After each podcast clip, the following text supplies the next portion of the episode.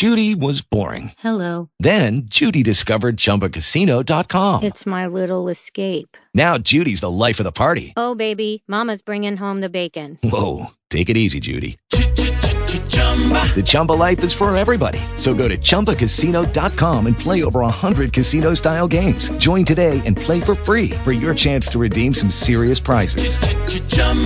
ChumbaCasino.com.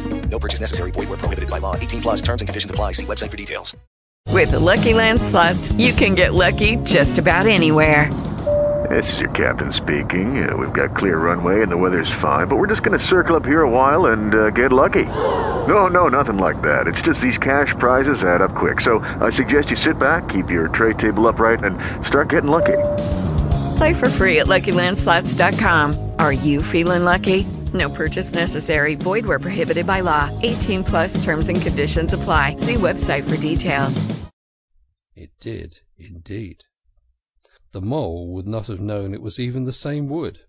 However, they set out bravely and took the line that seemed most promising, holding on to each other and pretending with invincible cheerfulness that they recognized an old friend in every fresh tree that grimly and silently greeted them, or saw openings, gaps, or paths with a familiar turn in them, in the monotony of the white space and black tree trunks that refused to vary. An hour or two later they had lost count of all time they pulled up, dispirited, weary, and hopelessly at sea, and sat down on a fallen tree trunk to cover their breath and consider what was to be done. They were aching with fatigue, and bruised with tumbles; they had fallen into several holes and got wet through; the snow was getting so deep that they could hardly drag their little legs through it, and the trees were thicker and more like each other than ever. There seemed to be no end to this wood, and no beginning, and no difference in it, and worst of all, no way out. "We can't sit here very long," said the Rat. "We shall have to make another push for it, and do something or other. The cold is too awful for anything, and the snow will soon be too deep for us to wade through." He peered about him and considered. "Look here," he went on. "This is what occurs to me. There's a sort of dell down there in front of us, where the ground seems all hilly and humpy and hummocky. We'll make our way down into that, and try and find some sort of shelter a cave or a hole with a dry floor to it, out of the snow and the wind. There we'll have a good rest before we try again for we're both of us plenty dead beat. Besides, the snow may leave off, or something may turn up."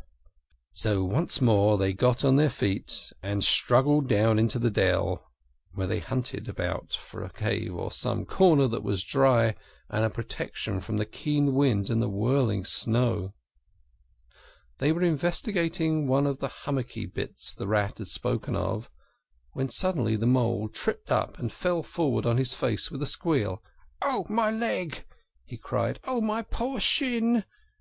And he sat up on the snow and nursed his leg in both his front paws. "Poor old Mole!" said the Rat kindly. "You don't seem to be having much luck to day, do you? Let's have a look at that leg. Yes," he went on, going down on his knees to look. You've cut your shin, sure enough. Wait till I get my handkerchief, and I'll tie it up for you." "I must have tripped over a hidden branch or a stump," said the Mole miserably. "Oh my, oh my!" "That's a very clean cut," said the Rat, examining it again attentively.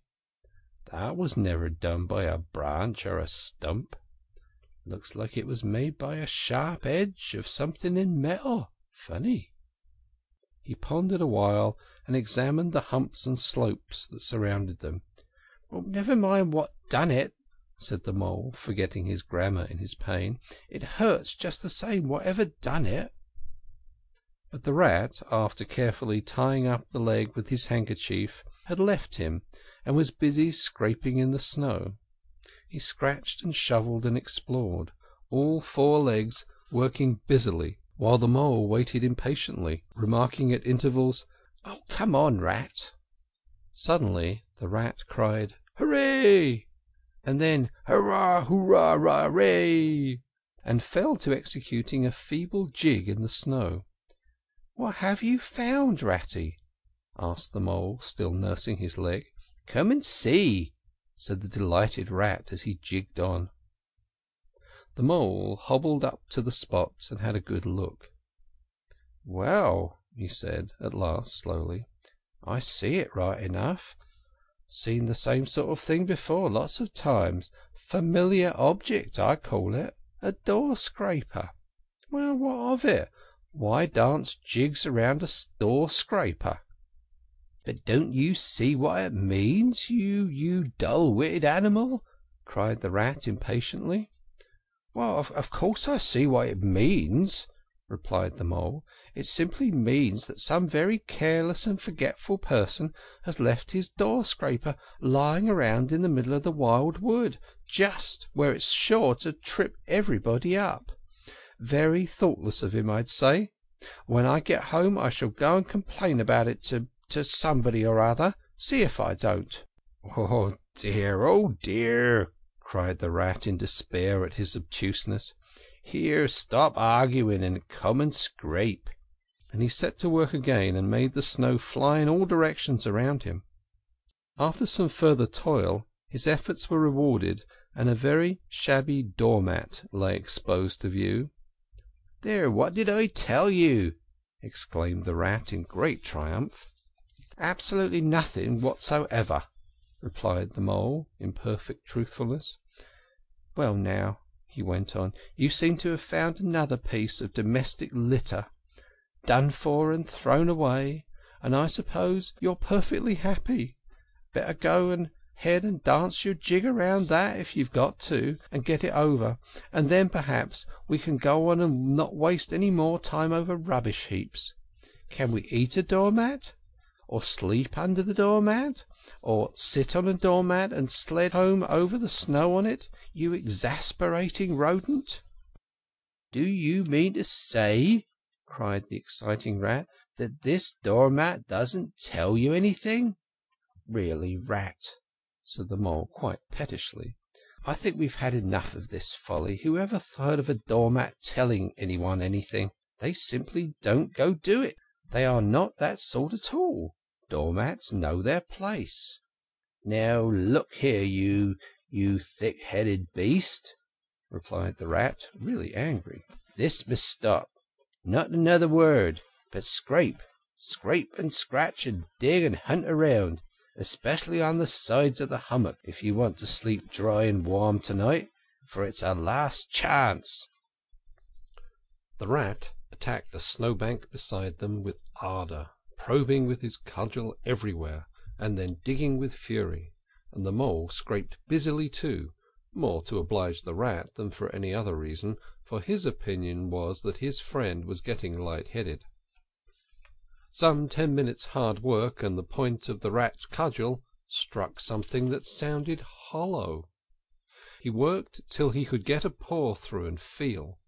Then he called to Mole to come and help him.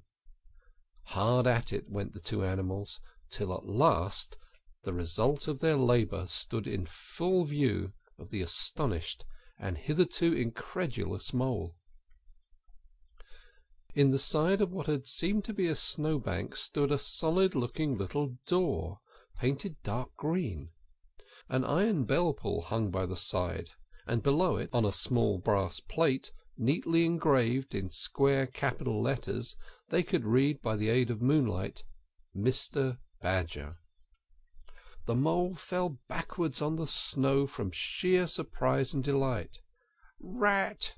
he cried in penitence, "you're a wonder a real wonder, that's what you are. I see it all now. You argued it out step by step, in that wise head of yours, from the very moment that I fell and cut my shin, and you looked at the cut, and at once your majestic mind said to itself, Door scraper and then you turned to and found the very door scraper that done it.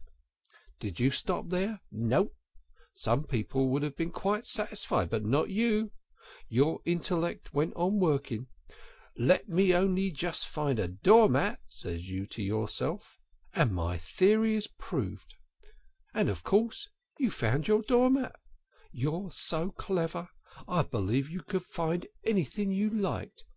Now, says you, that door exists as plain as if I saw it. There's nothing else remains to be done but to find it.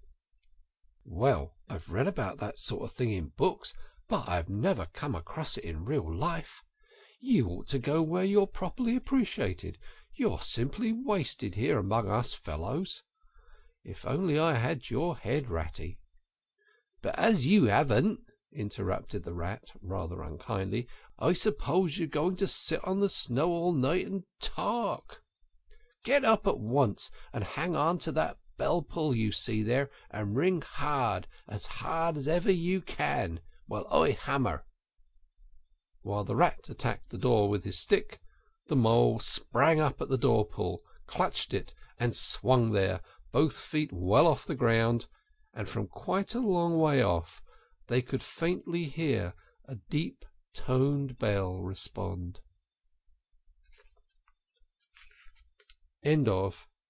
Chapter 3